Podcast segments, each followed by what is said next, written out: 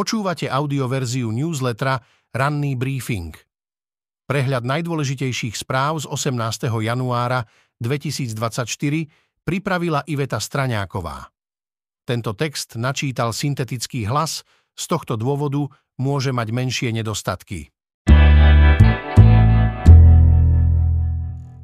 Z domova Prezidentka znervóznila premiéra. Nerobte to takto? Žiada Čaputová koalíciu. Keď prezidentka Zuzana Čaputová minulý týždeň oznámila, že žiada o mimoriadne vystúpenie v Národnej rade, premiéra Roberta Fica zo Smeru to znervóznilo. Vyhlásil, že keď v parlamente prehovorí prezidentka, urobí tak aj on. Premiér si prišiel prezidentku do parlamentu vypočuť. Prítomní boli aj viacerí členovia vlády. Vystúpenie hlavy štátu ignorovala SNS. Po prejave urobil Fico zvláštny manéver. Spolu s ministrami zišiel z parlamentu na úrad vlády, kde na prezidentku reagoval pred novinármi vyhlásením bez možnosti kladenia otázok. V zápetí sa vrátil do parlamentu, kde mal naplánovanú pravidelnú hodinu otázok od poslancov.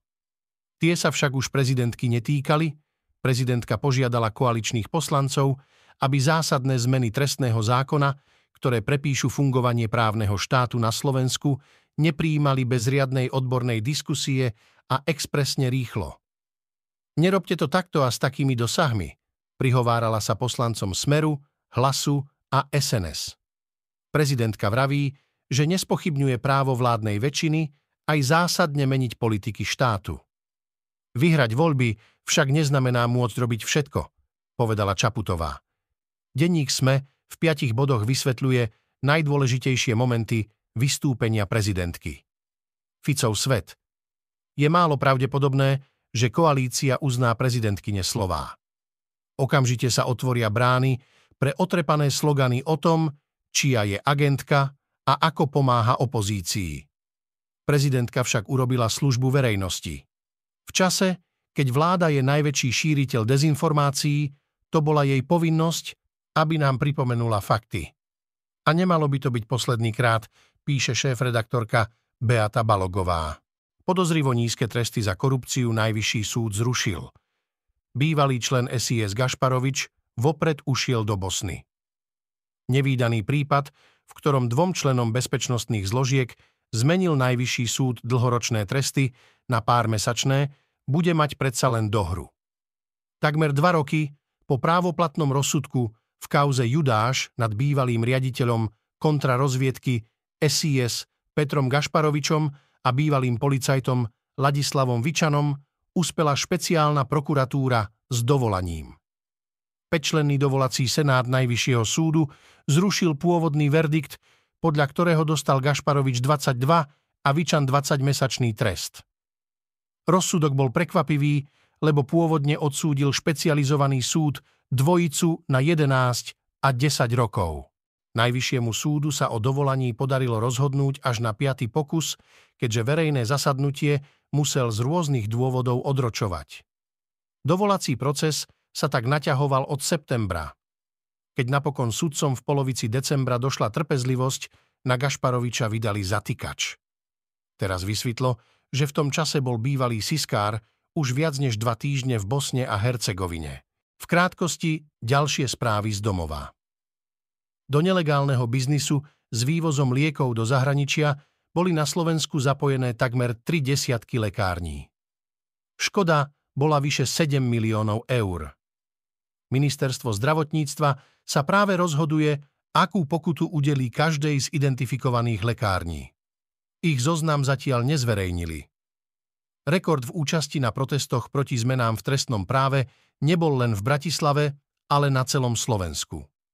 Proti štvrtej vláde Roberta Fica prišli protestovať ľudia v 24 slovenských mestách. Pred týždňom vyšli v 19.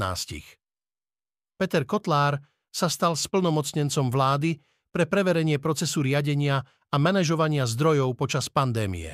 Bývalý konateľ internetovej TV Slovan sa chváli tým, že sa nikdy nedal ako zdravotník v rámci povinných očkovaní zaočkovať. A tým, že zaočkované nie sú ani jeho deti. Zo sveta. autobusový puč, zatýkanie v paláci a boj o televíziu. Poľskom otria sa politická kríza. Minulý štvrtok sa pred budovou polského parlamentu stretli tisíce ľudí na proteste slobodných Poliakov proti diktatúre sily a lámania práva vládou Donalda Taska. Pred Sejmom vystúpil aj líder opozičnej strany Právo a spravodlivosť Jaroslav Kacinsky a hovoril o tom, že nová Tasková vláda má spolu s Európskou úniou plán na likvidáciu Polska. Mesiac potom, čo koalícia vedená Donaldom Taskom prevzala z rúk strany Právo a spravodlivosť vládu nad Poľskom, sa odovzdanie moci javí ako problematické a chaotické.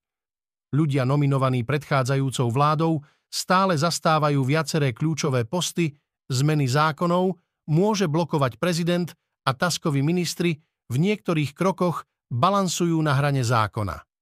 Navyše pozornosť vyvoláva aj zatýkanie bývalých ministrov a štátnych tajomníkov, spojené s hladovkou aj bizarnými obvineniami o autobusovom puči. Snaha o odpolitizovanie štátnej televízie sa zase zmenila na boj o vysielacie vlny aj okupáciu štúdií. V krátkosti ďalšie správy zo sveta. Severoatlantická aliancia budúci týždeň spustí najrozsiahlejšie manévre za uplynulé desaťročia. Do vojenského cvičenia sa zapojí 90 tisíc vojakov.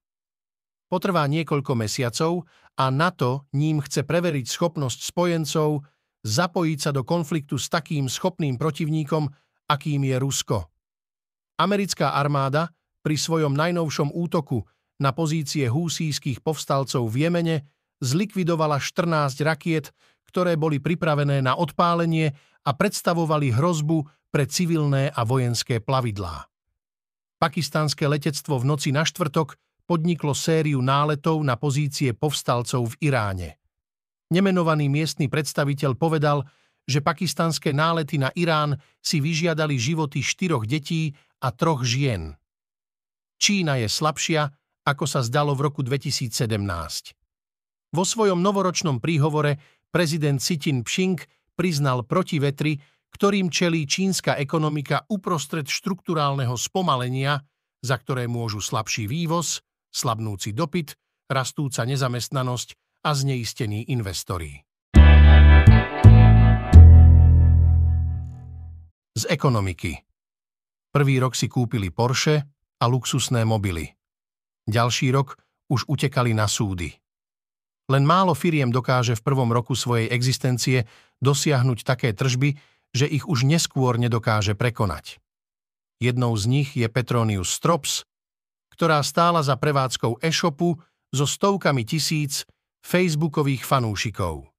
Z jeho prvej účtovnej závierky vyplýva, že do svojho vozového parku, okrem klasickej dodávky, nakúpila aj automobily Porsche Cayenne a Audi A8L.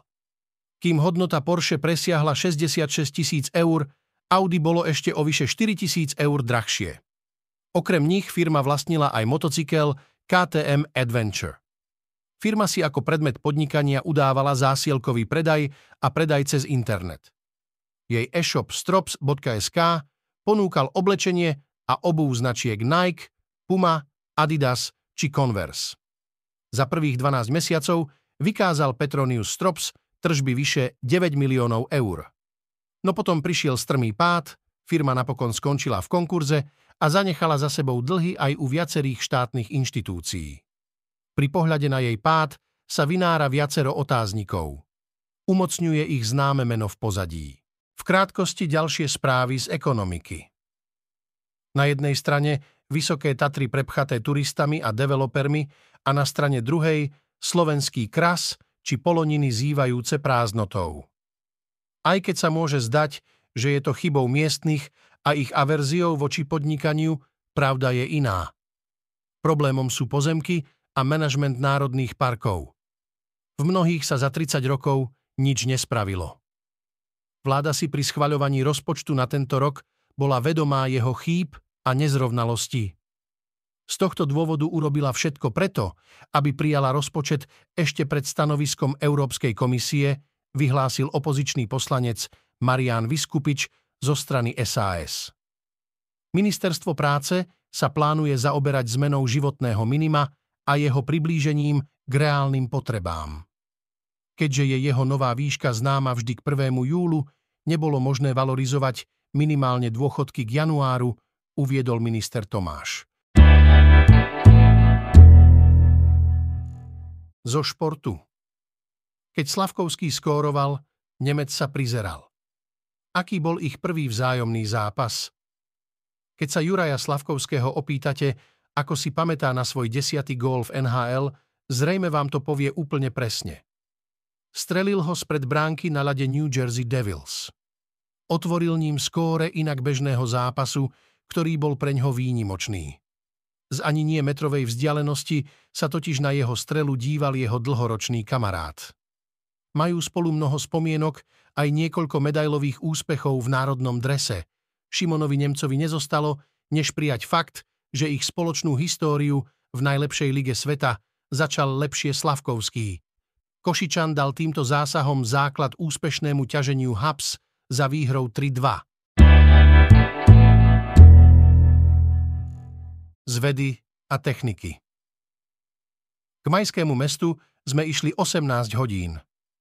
Občas sa prerezávame motorovou pílou, hovorí majológ. Expedície do džungle môžu vyzerať romanticky, no je to tvrdá drina, brodenie bahnom a aj strach. Nie však zo zvierat. Slovenský majológ Milan Kováč chodí do guatemalskej džungle 16 rokov. Spolu so slovenským tímom našli už niekoľko významných miest majskej civilizácie. Ka predošlému nálezu mesta Zibatna nám to zo základne trvalo 18 hodín veľkokolesovým autom. Museli sme sa brodiť, lebo tam nie sú cesty, hovorí majolog Kováč v rozhovore pre denník SME. Financie pre projekty vždy pochádzali z rôznych zdrojov, ale predchádzajúcich 8 rokov sa im darilo dostať podporu aj od Slovenskej agentúry pre vedu a výskum. Bol som na to vždy hrdý a všade som rád hovoril, že robíme vedu za slovenské peniaze a robíme dobré meno slovenskej vede, povedal Kováč. V krátkosti ďalšie správy z vedy a techniky. Americká vesmírna agentúra NASA po prvý raz verejnosti predstavila nové nadzvukové lietadlo X-59, ktoré zvládne prechod na nadzvukovú rýchlosť bez sonického tresku. SpaceX sa pokúsi o tretí orbitálny test raketového systému Starship zrejme už vo februári. Posledné dva lety sa skončili výbuchom stroja, ktorý má byť najvýkonnejšou raketou súčasnosti. Podľa štúdie sú aj jeden alebo dva alkoholické nápoje večer spojené so zníženou kvalitou spánku. Alkohol môže niektorým ľuďom síce pomôcť rýchlejšie zaspať, ale počas noci môže tiež narušiť spánkový režim. Dnes očakávame na mesiaci by mal pristáť japonský vesmírny modul SLIM. Petra Vlhová bude cez víkend súťažiť v Jasnej. Peter Pellegrini by mal oznámiť kandidatúru na prezidenta. Dnes v histórii. V roku 1993 bola Slovenská republika prijatá do OSN ako 180. členský štát a pred budovou OSN v americkom New Yorku vstýčili slovenskú vlajku. Počúvali ste audioverziu raného briefingu denníka SME.